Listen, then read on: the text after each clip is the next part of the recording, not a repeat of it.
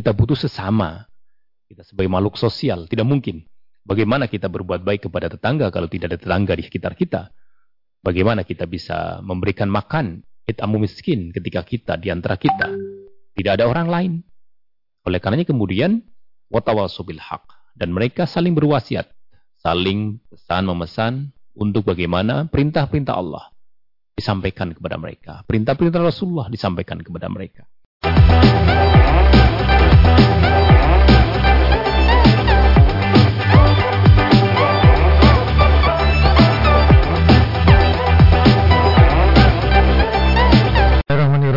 Assalamualaikum warahmatullahi wabarakatuh. Alhamdulillah rabbil alamin. Puji syukur selalu kita panjatkan kehadirat Allah Subhanahu wa taala atas segala karunia nikmat yang Allah berikan kepada kita semuanya. Sehingga di pagi hari ini kita dapat kembali berjumpa dalam program Fajar Hidayah. Tentunya di ujung uh, sana sudah kita terhubung dengan Ustadz Suprapto yang nantinya akan memberikan materi tausiah kepada kita semuanya. Kita sapa terlebih dahulu. Assalamualaikum warahmatullahi wabarakatuh, Ustaz. Waalaikumsalam warahmatullahi ya. wabarakatuh. Bagaimana kabarnya? Sehat, Ustaz? Alhamdulillah. Alhamdulillah sehat. sehat selalu. Baik. Pemirsa di mana pun Anda berada, seperti biasa nanti Anda pun juga bisa memeriahkan acara ini untuk bertanya langsung kepada Ustaz di line telepon 02716793000, SMS WhatsApp di 08112553000. Baik, kita akan simak terlebih dahulu mukadimah yang akan disampaikan oleh Ustadz mengawali kajian kita di pagi hari ini. Monggo silakan Ustadz. Baik, terima kasih. Bismillahirrahmanirrahim. Assalamualaikum warahmatullahi wabarakatuh. Waalaikumsalam. Alhamdulillahi rabbil alamin walladzi arsala rasulahu bil huda wa dinil haq liyudhhiru 'ala dini walau karihal musyrikun walau karihal kafirun. Asyhadu an la ilaha illallah wahdahu la syarikalah wa asyhadu anna Muhammadan abduhu rasuluh. Allahumma shalli ala Muhammad wa ala alihi wa ashabihi wa man tabi'ahu dahum bi ihsanin ila yaumiddin. Wa qala ta'ala fi kitabil aziz, a'udzu billahi minasyaitonir rajim. Bismillahirrahmanirrahim. Wal 'ashr. Innal insana lafi khusr illal ladzina amanu wa amilus solihati wa tawassaw bil haq wa tawassaw bis sabar. Wa qala Rasulullah sallallahu alaihi wasallam ittaqillaha haitsuma kunta wa'ad bil hasanata wa'ad bil hasanata huha. Wa'ad bi sayyatal hasanata huha wa khaliqin nas bi khuluqin hasanin. Amma ba'd. Bapak dan Ibu yang kehormati, di pagi hari ini kita bersyukur kepada Allah. Kita betul-betul merasakan bahwa waktu yang Allah berikan kepada kita sangat luar biasa memberikan kesempatan kita untuk bisa menambah kebaikan kita. Kita bisa kembali untuk bangun itu karena Allah mengembalikan ruh yang telah digenggamnya dari malam ketika kita tidur, kemudian kita bisa beraktivitas kembali. Allah telah memberikan kesempatan kepada kita untuk lebih menutup kembali apa-apa yang telah kita lalui dan boleh jadi dalam pandangan agama, dalam pandangan Allah dan Rasulnya, itu tidak baik. Kadang kita melakukan tanpa kita sengaja, tanpa kita sadari dengan hal-hal yang ringan tetapi kemudian itu sangat dipandang berat oleh agama. Misal ketika kita secara tidak sengaja menyampaikan dengan ucapan kita kepada orang lain yang kemudian kita merasa itu hal yang ringan, tapi kemudian orang lain menganggap itu hal yang menyakitkan hatinya. Maka ketika Rasul tadi disampaikan dalam mukaddimah Bertakwalah kepada Allah. Ittaqillah haitsuma kunta. Wa'ad bi sayyatal hasanata. Dan ikutilah hal-hal yang tidak baik. Yang boleh jadi apalagi yang banyak yang kita tidak sadar itu. Dengan kebaikan-kebaikan. Tamhuha. Yang kemudian mudah-mudahan kebaikan-kebaikan ini akan bisa menutup keburukan-keburukan kita. Maka kemudian ditutup dalam hadis itu halikin nas bi hasanin dan bergaulilah manusia dan bermuamalah dengan manusia, berinteraksilah dengan manusia dengan sesama dengan akhlak yang baik, akhlak yang terbaik yang bisa kita uh, laksanakan, kita jalankan sebagai bentuk kita sebagai orang yang muslim dan mukmin. Inilah kesyukuran yang harus senantiasa kita lafadkan kepada Allah dengan mengucapkan alhamdulillahi rabbil alamin. Kemudian dengan jawari kita, dengan semua potensi yang Allah berikan kepada kita, semaksimalnya kita gunakan dalam kebaikan-kebaikan. Bapak dan Ibu, saudara dan saudari, tadi kami sampaikan bahwa Allah telah memberikan kesempatan itu kepada kita. Sementara Rasul jangan mengingatkan kepada kita dia antara pesan beliau terkait dengan lima hal sebelum yang lima hal. Faragoka qabla zuhlik. Jadi kita harus betul-betul ketika suasana kita suasana yang damai, suasana yang kita masih mampu mengendalikan keadaan oleh kemampuan yang Allah berikan kepada kita, kita manfaatkan dengan baik. Sebelum nanti datang hal-hal yang kadang kita tidak menduganya. Hal-hal yang kemudian membuat kita sangat sibuk, yang kemudian kita bisa melupakan Allah dan Rasulnya. Tanpa kita sadari. Atau mungkin kita mengklaim kemudian ketika kita ingat kepada Allah hanya pada waktu sholat saja. Padahal sebenarnya ketika kita sholat yang kemudian rokaatnya yang secara wajib sudah bisa kita hitung 17 rokaat misalnya dari 6, ada dari 5 waktu sholat kita. itu harusnya mampu terimplementasikan dalam kehidupan kita. Sehingga ketika Allah berfirman di surat Al-Asr tadi yang kami sampaikan, wal asri Demi masa, demi waktu. Allah bersumpah dengan makhluknya yang disebut dengan waktu. Di mana kita hidup ini dalam ruang waktu. Dari pagi sampai kembali pagi lagi. Itu satu waktu yang kemudian kita ada di dalamnya. Aktivitas apa pun yang kita kerjakan di dalam ruang waktu ini, di setiap detik, kemudian ke menit, kemudian ke jam, dan selanjutnya itu dalam pandangan Allah tidak akan ada manfaatnya. Senantiasa manusia di muka bumi ini dengan waktu ruang yang 24 jam sehari ini. Tidak akan ada manfaatnya. Dikatakan Allah rugi, khusr. Semua manusia yang dia punya potensi untuk bisa berbuat baik dan juga bisa memilih. Mana yang baik dan mana yang tidak. Oleh karenanya kemudian ketika Allah sudah memberikan klaimnya, sudah memberikan uh, keputusannya bahwa semuanya manusia itu adalah dalam keadaan yang rugi, Allah memberikan pengecualiannya sebagai bentuk penegasan bahwa ada di antara orang-orang yang kemudian dalam melaksanakan kegiatan hariannya itu tidak sia-sia, tidak merugi. Kepada siapa Allah memberikan pengecualian itu? Illallazina aman kecuali orang-orang yang beriman kepada Allah sementara kita tahu bahwa orang yang beriman kepada Allah innamal mu'minuna alladzina amanu billahi wa rasul Sesungguhnya orang-orang yang beriman itu adalah orang yang beriman kepada Allah wa rasulihi dan kepada rasulnya. Summalam yartabu. Kemudian mereka tidak ragu-ragu keyakinan mereka kepada Allah dan Rasulnya Muhammad Sallallahu Alaihi Wasallam kalau kita sebagai Muslim di akhir zaman ini itu tidak ragu-ragu. Wajahidu biamwali mangfusim fi sabilillah dan mereka orang yang sudah mengaku beriman kepada Allah dan Rasulnya akan senantiasa bersungguh-sungguh di dalam jalan yang Allah tetapkan, di dalam rel yang telah Allah gariskan, di dalam agama yang telah Allah tetapkan untuk kita dengan syariat-syariatnya. Kita berjihad, bersungguh-sungguh dalam mengamalkan ibadah agama ini, tentu di dalam konteks jiwa dan raga. Bianfusihim mereka dengan diri-diri mereka, dan juga dengan harta-harta mereka. Itulah kemudian dikatakan Allah, ulaika humus. Mereka itulah orang yang benar imannya. Oleh karenanya ketika kita ingin tidak menjadi orang yang rugi, Allah memberikan ruang untuk itu, memberikan uh, satu kelompok manusia yang kemudian dia rugi dalam kehidupannya.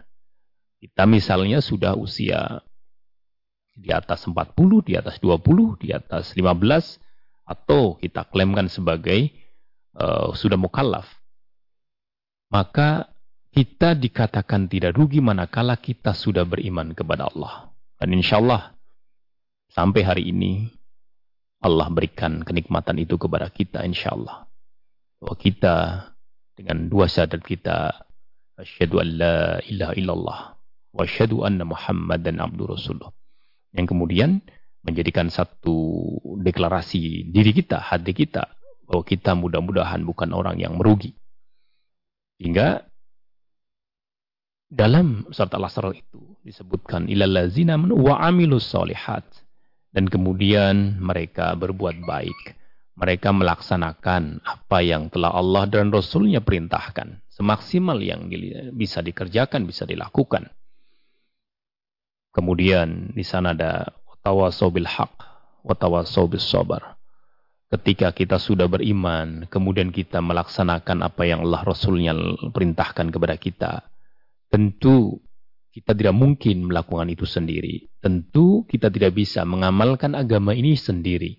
Kita butuh komunitas, kita butuh jamaah, kita butuh kebersamaan, kita butuh kelompok, kita butuh sesama. Kita sebagai makhluk sosial, tidak mungkin. Bagaimana kita berbuat baik kepada tetangga kalau tidak ada tetangga di sekitar kita? Bagaimana kita bisa memberikan makan itamu miskin ketika kita di antara kita tidak ada orang lain? Oleh karenanya kemudian watawasubil haq dan mereka saling berwasiat, saling pesan memesan untuk bagaimana perintah-perintah Allah disampaikan kepada mereka, perintah-perintah Rasulullah disampaikan kepada mereka. Busro atau kabar gembira yang Allah berikan, busro dari Nabi kita Muhammad sallallahu alaihi wasallam juga sama, disampaikan kepada mereka. Artinya mereka saling tawasau bil haq, saling wasiat mewasiati dalam kebenaran, dalam perintah, dalam larangan untuk disampaikan. Mana yang merupakan larangan-larangan, mana yang merupakan perintah-perintah. Kalau semua interaksi ini terjadi, tentu juga sama. Tidak mungkin semuanya berjalan dengan mulus. Maka kemudian watawasobil hak, di sana juga watawabil bisabar. Dan juga mereka berwasiat, saling mewasiati, saling menasihati. untuk kesabaran, kesabaran dalam menjalankan apa yang Allah perintahkan dan Rasulnya menjalankan dalam kehidupan kita karena kita tadi dikatakan eh, masa adalah tempat di mana kita beraktivitas ini selama kita hidup selama kita beraktivitas selama kita berkegiatan tentu di sana ada hal-hal yang kemudian saling interaksi sesama kemudian di antara saling sesama ini kemudian ada yang mungkin menerima dan tidak ada yang senang dan tidak ada yang kemudian kita menjalankan apa yang Allah perintahkan Rasulnya Kemudian kita juga merasa tidak nyaman karena mungkin tetangga kita mengklaim kita sebagai orang yang aneh dan sebagainya atau tidak umum dan sebagainya. Maka kemudian di sana tawasul sabar. Saling nasihat menasihati dalam kesabaran untuk tetap bersabar dalam jalan Allah dan Rasulnya. Sebagaimana kemudian sebagian atau sepenggal ayat dari yang Allah berikan kepada kita. Wabsbir, wasbir nafsaka maladina jadi bersamalah kamu wahai Rasulullah kepada orang-orang yang kemudian senantiasa mereka sholat, mereka zikir di pagi hari, di malam hari.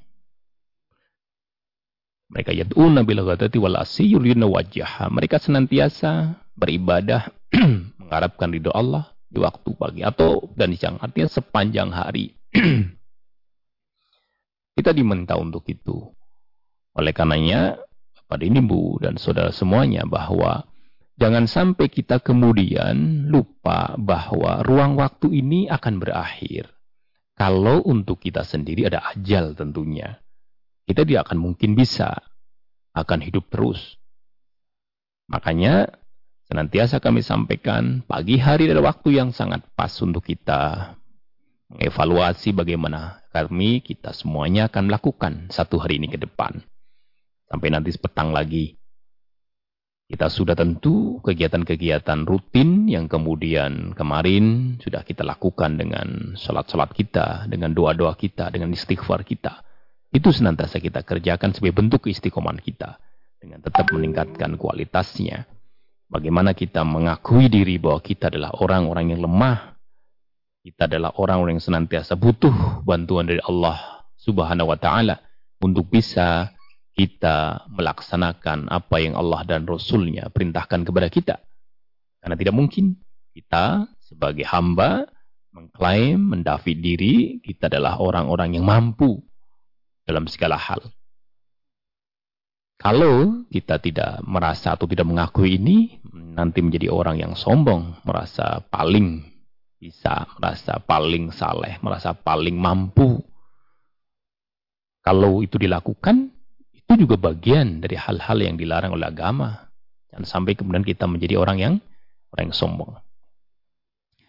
Bapak dan Ibu yang hormati bahwa ketika kemudian kita menggali, mengkaji ayat-ayat ini, ada kemudian konsekuensinya. Bagaimana kita bisa setelah kita mempelajari itu semaksimalnya kita coba amalkan. Dulu ada satu, mungkin di Indonesia ya, ulama besar yang kemudian menyampaikan kepada para muridnya, Haji Ahmad Dahlan, itu luar biasa ketika menyampaikan di tafsirnya, di pengajiannya, ayat yang kemudian diulang-ulang terus. Kemudian para muridnya bertanya kenapa ayat itu senantiasa kiai atau ustadz senantiasa ulang-ulang. Dia hanya menjawab apakah itu sudah bisa kamu kerjakan.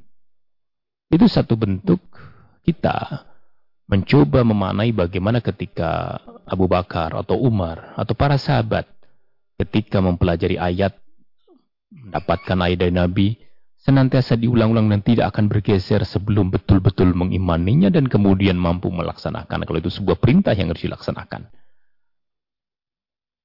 Sehingga kita di majelis apalagi ya, kita senantiasa mendapatkan pengajian, mendapatkan peringatan. Itu hal-hal yang luar biasa patut kita syukuri. Karena peringatan-peringatan itu sangat bermanfaat untuk kita. Kita kadang tanpa sengaja lalai kita tanpa kita sadari itu sudah menjauh dari rel agama ini. Maka senantiasa diingatkan oleh para asatid kita, oleh ustadz-ustadz kita, guru-guru kita, para alim ulama di majelis kita. Oleh karenanya kami di pagi hari ini mengingatkan kita jangan sampai termasuk orang yang merugi. Orang yang kemudian dengan keimanannya tidak membuatnya untung. Dengan perbuatan-perbuatan yang dikerjakannya tidak membuatnya dia membuahkan hasil di surga di akhirat besok. Kemudian dengan waktu yang dipakainya interaksi kepada sesama, kepada manusia, tidak mengantarkan mampu berbuat tawasul bil haq wa tawasul bis sabar. Oleh karenanya kemudian kami senantiasa mengajak kepada diri pribadi dan juga para uh, pemirsa, pendengar, Bapak Ibu, saudara-saudari semuanya, marilah di hari ini kita kembali ingat bahwa apa pun yang kita kerjakan kalau kita sebagai orang beriman akan mendapatkan balasan dari Allah. Kemudian kita melaksanakan tawasul bil haq wa tawasul bis sabr. Sehingga kita termasuk orang-orang yang tidak merugi dalam waktu yang kita manfaatkan ini dalam ruang kegiatan kehidupan kita di dunia ini. Ini saya kira yang bisa kami sampaikan di sesi pertama. Mudah-mudahan bisa dipahami. Ya, baik. Terima kasih Ustadz Mukadimah sudah disampaikan. Pemirsa, di mana pun Anda berada, kita jeda terlebih dahulu. Selepas pesan berikut, kami akan hadir kembali menjumpai Anda. Baik, pemirsa di mana pun Anda berada, terima kasih bagi Anda yang masih bersama kami dalam program Fajar Hidayah. Kita lanjutkan kebersamaan kita.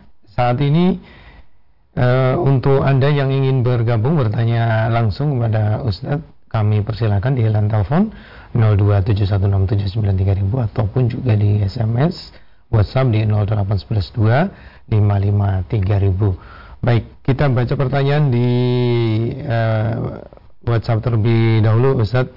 Sudah ada yang bertanya, sudah ada yang masuk. Ustadz mau bertanya apakah sholat malam itu harus 11 rakaat? Terima kasih jawabannya. Baik, uh, kalau pertanyaan harus 11 rakaat, jawabannya tentu tidak ya.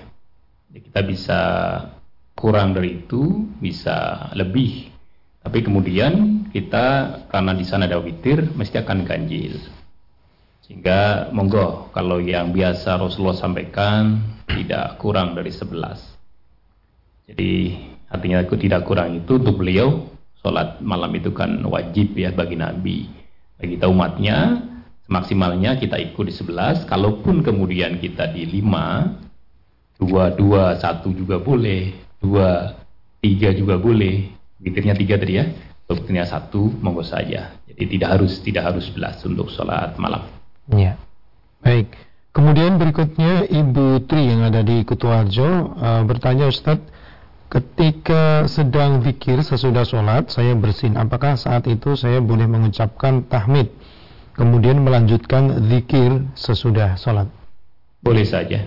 Jadi kalau kita bersin dan kita Alhamdulillah itu kan refleks yang kita senantiasa bersyukur Allah memberikan satu warning bahwa ada sesuatu dalam tubuh kemudian tubuh merespon untuk mengeluarkan itu dari uh, pernafasan paling tidak dari kita ya sehingga kita bersih. Gak apa-apa ibu. Ya, baik. Kemudian berikutnya uh, hamba Allah yang ada di Merauke, saya mau tanyakan Ustadz sholat empat rakaat, yang rakaat ketiga dan keempat apa harus membaca Al-Quran? Apa tidak yang sesuai dengan tuntunan? Dan yang kedua mohon penjelasan surat 14 ayat 19 Ustaz. Baik, jadi uh, ada dua ya, dua pertanyaan terkait dengan yang pertama, kalau kita sholat yang empat rakaat, apakah harus membaca Quran? Mungkin yang dimaksud ayat ya, karena kalau kita sholat tentu ada dua posisi. Kalau kita sholatnya jahar, jahar berarti kita mendengarkan, ya, di rakaat pertama dan kedua khusus untuk yang jahar. Jadi ketika imam membaca surat Al-Fatihah, kemudian membaca surat selain Al-Fatihah dan juga atau ayat ya, itu kita mendengarkan. Itu rokat pertama, kedua. Rokat ketiga, empat, itu berarti kita membaca sendiri. Karena imam kan sir, kita tidak mendengar. Sehingga kita membaca Al-Fatihah. Al-Fatihah itu juga Quran. Tetapi kemudian ketika boleh jadi yang dimaksud adalah ayat apakah kita wajib membaca surat ya? Surat Al-Quran maupun ayat-ayat Al-Quran. Itu kalau dalam uh, kajian yang kita pahami sudah mencukupkan. Kita mencukupkan dengan membaca Al-Fatihah di rokat ketiga dan keempat. Kalau kita sholat sunnah kemudian di semuanya disir tentu dua rakaat ya kita semuanya membaca itu Bapak yang ada di Merauke. Jadi yang ketiga dan keempat tentu kita tetap membaca. Uh, Al-Fatihah sudah mencukupi insya Allah. Kemudian tadi ada surat ya. Di surat Ar-Ra'd misalnya kami buka. Di sini disebutkan auzubillahi minasyaitonirrajim. Bismillahirrahmanirrahim. Afaman ya'lamu annama unzila ilaika min rabbikal haqqu kaman huwa a'ma innama yatadzakkaru ulul albab. Mungkin di sini karena lam ya ada tanda lam alif. Kita lanjut. Alladzina yufuna bi ahdillahi wa la yanqudunal mitsaq walladzina yasiluna ma amarallahu bihi ayyusala wa yashawna rabbahum wa yakhafuna su'al hisab. Kalau kita baca artinya di sini yang 19 tadi ditanyakan oleh uh, Bapak apa maka apakah orang yang mengetahui bahwa apa yang diturunkan Tuhan kepadamu adalah kebenaran sama dengan orang yang buta? Hanya orang yang berakal saja yang dapat mengambil pelajaran. Siapa mereka? Yaitu dua puluhnya dan dua satunya, yaitu orang-orang yang memenuhi janji Allah dan tidak melanggar perjanjian dan orang-orang yang menghubungkan apa yang diperintahkan Allah agar dihubungkan dan mereka takut kepada Tuhannya dan takut kepada hisab yang buruk. Jadi di sini disebutkan Bapak ada sebuah pertanyaan yang memang juga tidak perlu jawaban dari Allah kepada kita. Apakah sama toh orang yang sudah tahu agama, orang yang sudah tahu Al-Quran datang kepada kita dan kita baca itu, kemudian kita pelajari, kita yakini, itu akan sama dengan orang yang tidak mendapatkan itu. Apakah kalau kita mungkin eh, coba di surat Fatir misalnya ya, di surat Fatir misalnya kami sebutkan, di sini saya bacakan, wa ma yastawil a'ma wal basir wal dhulumatu wal nur wal dhillu wal harur wa ma yastawil ahya'u wal Ini yang kemudian juga sama. Jadi Allah membandingkan hal-hal yang kemudian sudah tampak nyata ya. Tampak nyata antara yang melihat alama buta wal basir yang melihat itu tentu kita sudah bisa merasakan tentu akan beda. Bagaimana orang yang buta orang yang kemudian berjalan saja perlu uh, apa petunjuk dengan tongkatnya misalnya atau dengan alat lain. Dengan orang yang kemudian sudah bisa melihat sehingga tanpa bantuan alat selain tubuh ya tentunya itu bisa berjalan. Tidak menabrak tidak uh, keluar dari jalur yang seharusnya dilewati. Maka di sini sampaikan kalau kemudian pertanyaan maka apakah orang yang mengetahui bahwa apa yang diturunkan kepada Tuhan adalah kebenaran sama dengan orang buta? Tentu jawabannya ya tentu tidak samalah. Lah konsekuensinya adalah bahwa kalau kita sudah mengaji seberapapun yang sudah kita dapat dari ajaran agama ini, kemudian kita yakini kalau ayat-ayat tentu kita sudah yakin itu dari Allah yang sudah disampaikan kepada Nabi kita sampai kepada kita kalau dari hadis itu hadis-hadis yang sahih maka kemudian kita amalkan. Tentu ketika kita mengamalkan dengan tuntunan agama akan berbeda dengan orang yang buta dari tuntunan agama. Sama-sama melaksanakan tentu akan berbeda dan kita bisa merasakan itu. Kita sama-sama melihat dua orang misalnya, satu sholat, yang satu juga sholat. Tetapi kemudian ketika yang satu gerakannya misalnya bagaimana cara bertakbir semaksimalnya, bagaimana sifat sholat Nabi, karena sholat sebagai bentuk uh, kedekatan kita kepada Allah, bentuk kita berusaha mendekatkan diri kepada Allah, yang kemudian mahdoh, kita hanya mengikuti saja. Nabi memberikan contoh itu yang kemudian sampai terpotret oleh sahabat, terlihat oleh sahabat, sahabat menyampaikan kepada kita atau Nabi sendiri menyampaikan bagaimana sholat beliau. Kita bisa takbir, mengangkat tangan misalnya. Kemudian kita setinggi bahu, setinggi telinga, kita bisa melaksanakan itu. Ada yang orang yang asal takbir saja, tidak sebatas telinga maupun sebatas bahu. Boleh jadi tidak takbir malah langsung sedekap misalnya takbir dalam konteks untuk mengangkat tangannya takbirnya untuk Allah Akbar misalnya gitu ya. Tapi mengangkat tangannya boleh jadi tidak. Nah apakah dua ini sama? Ini hal yang kemudian kadang kita secara dohir saja sama-sama beribadah. Maka kemudian kita harus bisa mengakui bahwa kalau kita sudah belajar agama mendeklirkan dirilah bahwa saya tentu berbeda dengan yang lain yang belum tahu. Maka kalau saya sudah tahu jangan melanggar dong apa-apa yang sudah disampaikan oleh Allah dan Rasulnya itu konsekuensinya. Bukan kemudian karena kan kita sudah tahu dia belum kemudian kita malah uh, menyelisihi. Maka di sini disebutkan siapa saja toh mereka yang mendapat uh, mendapatkan pelajaran dari apa yang Allah berikan kepada nabinya yaitu Al-Qur'an dan sampai kepada kita yaitu orang yang memenuhi janji Allah dan tidak melanggar perjanjian. Janji Allah kita apa toh? Ketika kita di alam uh, kandungan ya, Allah menyampaikan kepada kita alastu birobikum Ola ya bala syahidna apakah aku sebagai Tuhanmu nih? Ya betul engkau sebagai Tuhan kami. Itu janji yang paling hakiki mengakui bahwa Allah sebagai Tuhannya Allah yang satu. Maka kemudian tidak akan dilanggar janji itu dengan mempersekutukannya atau kemudian perjanjian-perjanjian lain yang kemudian ditetapkan oleh Allah di dalam Al-Quran kita misalnya untuk orang beriman, ya ayyuhallazina amanu kutiba alaikumusiyam misalnya. Itu juga sebuah bentuk perjanjian. Kalau kamu ngaku beriman, maka kamu diwajibkan untuk puasa. Maka kita berpuasa. Kemudian dan orang-orang yang menghubungkan apa yang diperintahkan Allah untuk dihubungkan. Kalau di sini di apa namanya uh, notnya memang untuk bersilaturahim. Jadi jangan sampai kita memutus silaturahim. Ketika Allah dan Rasulnya senantiasa uh, untuk kita berinteraksi dengan sesama itu betul-betul jangan sampai terputus silaturahimnya, maka ini termasuk orang yang bisa mendapatkan pelajaran dari kitab Al-Quran ini termasuk orang yang senantiasa menjalin silaturahim. Kemudian disebutkan juga dan mereka takut kepada Tuhannya dan takut kepada hisap yang buruk. Orang yang dapat bisa mengambil pelajaran, bisa mengambil hikmah, bisa mengambil Al-Quran sebagai tuntunannya itu bagi orang yang takut kepada Tuhannya. Lah bagaimana kita akan bisa memakai Al-Quran sebagai pedoman kita, sebagai uh, guidance kita, sebagai pemandu kita dalam hidup ini, kalau kita tidak takut kepada Allah. Kita tidak yakin Allah yang maha besar, Allah yang menciptakan, Allah besok yang memiliki hari berbangkit, Allah yang nanti akan menghisap kita. Kalau kita tidak ada ketakutan itu, ketakutan mati tentu keyakinan itu ada ya. Bahwa Allah lah yang sang pemilik.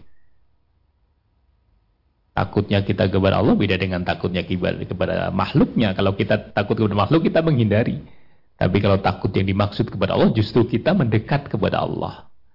Hauf kita, roja kita. Kita takut kalau apa yang kita kerjakan, Allah tidak ridho. Kita takut kalau apa yang kita kerjakan tidak sesuai dengan harapan dan ridho Allah.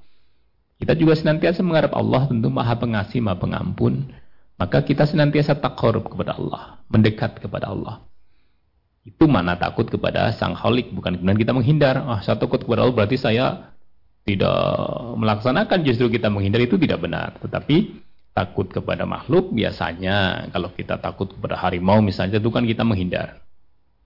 Takut kepada uh, ular dan sebagainya yang sifatnya uh, hewan-hewan buas misalnya yang kemudian ini atau takut kepada misalnya sungai yang mengalir deras kita tidak melewatinya. Tapi kemudian kalau kita takut kepada Allah bukan menghindari tetapi justru mendekat. Itulah kemudian orang yang mampu menerima pelajaran ini kemudian di akhir ayat tadi untuk yang tambahnya 21 tadi dan takut kepada hisap yang buruk karena kemarin kami sampaikan juga bahwa kehidupan kita ini yang tadi kami sampaikan di awal juga adalah sebuah kerugian manakala kita tidak beriman dan beramal saleh serta tawasobil hak tawasobil sobar ini itu karena kita tahu apa pun yang kita kerjakan itu kan nantinya terkonversi tergantikan dengan pahala. Lah pahala-pahala inilah kemudian sebagai investasi kita. Untuk kita e, bawa sebagai bentuk pertanggungjawaban kita kepada Allah ketika Allah menfirmankan wa ma khalaqtul jinna wal insa illa liya'budun. Al insa manusia kita ini yang kemudian punya potensi untuk berbuat baik ini maka tidak ada tujuan lain kecuali untuk menghambakan beribadah kepada Allah maka itu sebagai bentuk pertanggungjawaban kita dan orang yang takut seandainya besok mendapatkan sebuah rapot yang buruk, buruk ya, yang jelek, merah begitu, itu akan bisa mengambil pelajaran ini. Karena ini satu satu paket. Orang yang takut kepada Allah dengan seluruh apa yang Allah perintahkan, apa yang Allah larang, itu dia akan sangat memperhatikan. Dan mereka mampu mengambil hikmah ini. Mereka mampu melaksanakan apa yang Allah perintahkan manakala ada rasa takut dalam hatinya. Oh Allah lah yang kemudian akan memutuskan segala hal.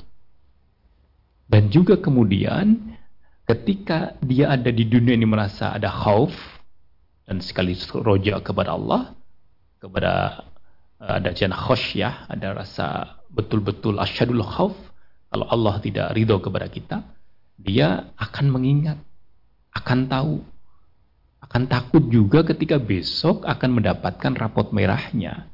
Oleh karenanya tentu ketika di dunia, dalam ruang waktu ini, dia senantiasa bagaimana dia berusaha sebaik mungkin untuk berbuat baik dalam koridor agama, dalam koridor yang diberikan batas-batasnya oleh ajaran-ajaran agama. Ini yang kemudian bisa kami sampaikan Bapak, jadi di aurat ini tidak perlu kita jawab, tetapi kita tahu Orang kalau kita bahasa kita orang yang ngaji Al-Quran dan Sunnah akan berbeda orang yang belum ngaji Al-Quran dan Sunnah. Karena yang belum kita maklumi, dia belum tahu aturan-aturannya. Lah kalau kita sudah tahu, tentu kan tidak berperilaku sebagaimana orang yang tidak tahu. Orang yang melihat berjalannya tentu berbeda dengan orang yang tidak melihat. Orang yang kemudian dalam posisi yang dingin, seperti sekarang pagi hari, Tentu kan berbeda ketika siang hari itu sudah sangat jelas. Perbandingan-perbandingan yang sangat ekstrim ya, sangat bertolak belakang. Nih, mudah-mudahan bisa dipahami penjelasan kami. Ya. Kemudian berikutnya masih coba kita terima yang ada di uh, WhatsApp. Ibu Wati yang ada di Kebumen, saya mau tanya Ustadz apakah orang yang baru belajar mengkaji Al-Quran dan Sunnah, tapi setelah habis kajian selalu uh, diposting di WA seolah-olah sudah sangat pandai dalam hal Al-Quran dan Sunnah. Apakah yang demikian termasuk riak Ustadz? Mohon dijelaskan. Baik, ini ada dua sisi ya. Kalau sisi saya misalnya, saya kemudian habis ngaji. Saya kemudian kan punya teman ya dalam grup misalnya atau mungkin dalam dalam uh, kalau tadi WA status berarti kan orang yang punya nomor saya bisa tahu status saya. Dalam hati saya pengen mereka juga uh, tergerak dong untuk untuk bisa ngaji ayo ngaji Quran Sunnah misalnya. Mungkin diposting dan di, di status misalnya mengingatkan tentang tadi misalnya uh, bertakwalah kepada Allah haqqut tuqati wala tamutunna illa wa muslimun misalnya diposting klik dah itu ketika saya niatnya adalah untuk kita memberikan satu message ya satu message satu satu pesan bahwa agama itu memposting yang sifatnya hadis kemudian Quran itu silakan saja untuk saya misalnya tetapi ketika orang lain memotret saya Kok mesti kalau posting setelah ngaji toh misalnya. Lah saya tahunya setelah ngaji oh, ayat ini dan saya posting misalnya. Tanpa kita memberikan satu tambahan lain postingan misalnya tentang ayat tentang hadis yang kita dapat itu itu bisa saja tidak tidak riak. Karena kita punya tadi bukan saya menunjukkan saya habis ngaji bukan begitu tetapi kemudian saya tahu kemudian saya coba sudah saya yakini saya coba orang lain juga tahu apa yang dalam ayat apa yang dalam hadis misalnya yang disebutkan saja, diposting saja. Maka memang kemudian permasalahannya ketika kita bicara di media, orang kan bisa melihat, memotret, wah kita ini ya sudah. Maka untuk menghindari hal-hal yang daripada kita mengomentari lain lagi, ya sudah kita nggak perlu begitu selesai ngaji posting. Sudahlah di setiap hari kita posting atau kita di apa namanya di status kita dengan pesan-pesan yang baik itu juga tidak mengapa juga. Semua kan sebuah proses proses untuk kita pengen berbagi pengen orang lain juga tahu apa yang saya yakin ini benar loh. Jadi status itu kan bagian dari apa yang ada dalam hati dan pikiran kita. Coba kita orang lain biar tahu. Lah biar tahunya itu dalam niat saya untuk bagaimana dia bisa ngikut, bisa baca status saya mungkin kemudian rujuk kepada Qurannya, rujuk kepada hadisnya sehingga dia akan mungkin tertarik bahwa oh itu saya kok malah belum tahu padahal itu ayat yang biasa saya baca ya bisa begitu ya. Atau malah lupa ayat itu dan sebagainya. Itu ya nggak masalah. Jadi bukan ria insya Allah. Karena semuanya kan yang tahu kan orangnya. Artinya kita nggak motret ya. Kalau motret kadang berbeda. Tapi kalau kita semaksimalnya apa tujuan saya memposting. Kalau tujuan kita ingin dikenal kalau kita uh, orang yang paling tahu, ya itu ya jangan. Tetapi kan itu bagian dari penilaian ibu. Jadi kami berharap kaitannya dengan WA WA begitu, ibu yang lebih tahu, bapak yang lebih tahu, saudara-saudara yang lebih tahu. Kenapa saya harus memposting? Ada pesan apa yang akan saya berikan? Tentang ria, tentang ujub, tentang masalah-masalah hati ya, itu kan yang tahu kita semuanya. Kita justru malah jangan sampai suuzon dengan apa yang dilakukan oleh saudara-saudari kita, bapak ibu kita, hanya saudara-saudara ngaji kita semuanya atau saudara muslim yang lain. Ketika memposting status WA, dah kita nggak perlu nggak perlu menanggapi, ya nggak perlu memberikan satu nilai-nilai yang kemudian itu termasuk ria atau tidak.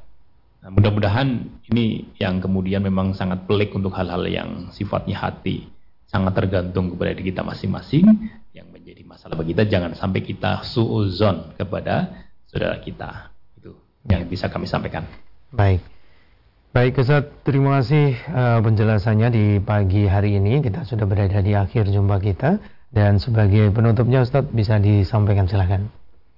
Baik Bapak dan Ibu, saudara-saudara semuanya, kita bersyukur kepada Allah bahwa di hari ini Allah memberikan kesempatan itu dan kita manfaat dengan baik. Kesempatan kita hidup, kesempatan kita bisa menjalankan agama ini dengan sangat amat mudah dan nyaman. Negara kita ini memberikan kebebasan luar biasa. Maka di saat seperti ini, marilah kita belajar agama dengan semaksimalnya, kemudian kita belajar bagaimana kita mengamalkan agar apa yang kita kerjakan ini semaksimalnya mendasarkan kepada apa yang sudah dicontohkan Rasulullah, Rasulnya Allah, utusannya Allah, manusia yang kemudian dipilih oleh Allah untuk memberikan contoh bagaimana kita beribadah, bagaimana kita beribadah kepada Allah, bagaimana kita beribadah atau bermuamalah dengan sesama, sehingga semuanya akan menjadi bekal kita. Bekal untuk kita bukan menjadi orang yang rugi. Karena tadi sampaikan bahwa demi masa sesungguhnya manusia itu dalam kerugian. Kecuali bagi mereka yang beriman kepada Allah, mereka yang beramal saleh, dan mereka senantiasa tawasobil haq, juga tawasobil sobar dalam kebenaran ini, dalam menjalankan apa yang telah Allah dan perint, uh, Rasulnya perintahkan.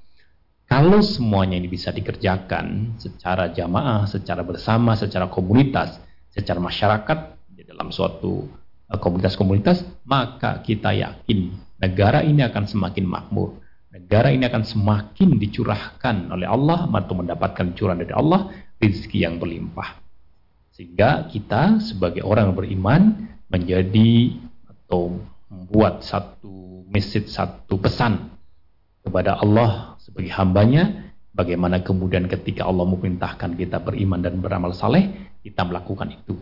Dengan cara itu kemudian Allah ridho. Dengan ketika Allah ridho, kita meminta bagaimana negara kita akan aman, damai, sehingga kita akan bisa beribadah dengan nyaman, akan bisa beribadah dengan uh, khusyuk. Semua itu yang kemudian menjadi tujuan kita dalam bermasyarakat di bangsa Indonesia ini kita merasa nyaman, damai, bisa beribadah dengan baik, negara memberikan kesempatan itu, memberikan kebebasan itu, sehingga ruang waktu yang kita lalui ini betul-betul bermanfaat untuk kita. Dan kita keluar dari kategori orang yang rugi. Tidak mudah mendapatkan kesempatan ini. Maka sekali lagi, sebelum ajal sampai kepada kita, sebelum ketetapan Allah dalam ruang waktu yang permainan yang kita lakukan ini akan disumprit Israel datang diperintah Allah untuk menemukan kita, kita sudah bisa mengamalkan, melaksanakan semaksimal yang kita bisa apa-apa yang Allah tuntunkan, yang Allah dan Rasulnya perintahkan. Kita sebagai hamba, sebagai manusia sadar diri. Kita tidak diciptakan kecuali hanya untuk menghambakan diri kepada Allah dan kita dalam hidup ini jangan sampai dalam kerugian. Untuk tidak rugi tadi kami sampaikan iman, amal saleh, tawasul haq, tawasul sabr. Mudah-mudahan Allah ridho kepada kita. Mudah-mudahan Allah memudahkan langkah-langkah kita. Mudah-mudahan Allah senantiasa memberikan kita anugerah husnul khatimah. Kita senantiasa bisa mengikutinya sampai nanti Allah menjemput kita. Dan Allah berfirman, wala tamutunna illa wa muslimun. Dan jangan sekali hari kamu mati kecuali kamu dalam keadaan berserah diri kepada Allah dan untuk bisa mengkondisikan kita berserah diri kepada Allah, tidak ada cara lain kecuali kita bagaimana senantiasa berpegang teguh kepada Quran dan Sunnah sebagai petunjuk kita, sebagai pengarah kita, sebagai pedoman kita dalam hidup ini. Mudah-mudahan bisa dipahami apa yang kami sampaikan. Assalamualaikum warahmatullahi wabarakatuh. Waalaikumsalam warahmatullahi wabarakatuh. Syukran Ustadz ilmu yang sudah diberikan di pagi hari ini. Insya Allah kita lanjutkan di hari Jumat yang akan datang. Pemirsa di mana pun Anda berada demikian tadi Fajar Hidayah untuk edisi hari ini. Terima kasih atas perhatian Anda. Kita berjumpa kembali di lain kesempatan. Tetap jaga kesehatan Anda. Mari kita akhiri. Alhamdulillahirrabbilalamin. Subhanakallahumma bihamdika asyhadu an la ilaha illa anta astaghfiruka wa atubu ilaik. Billahi taufiq wal hidayah. Wassalamualaikum warahmatullahi wabarakatuh.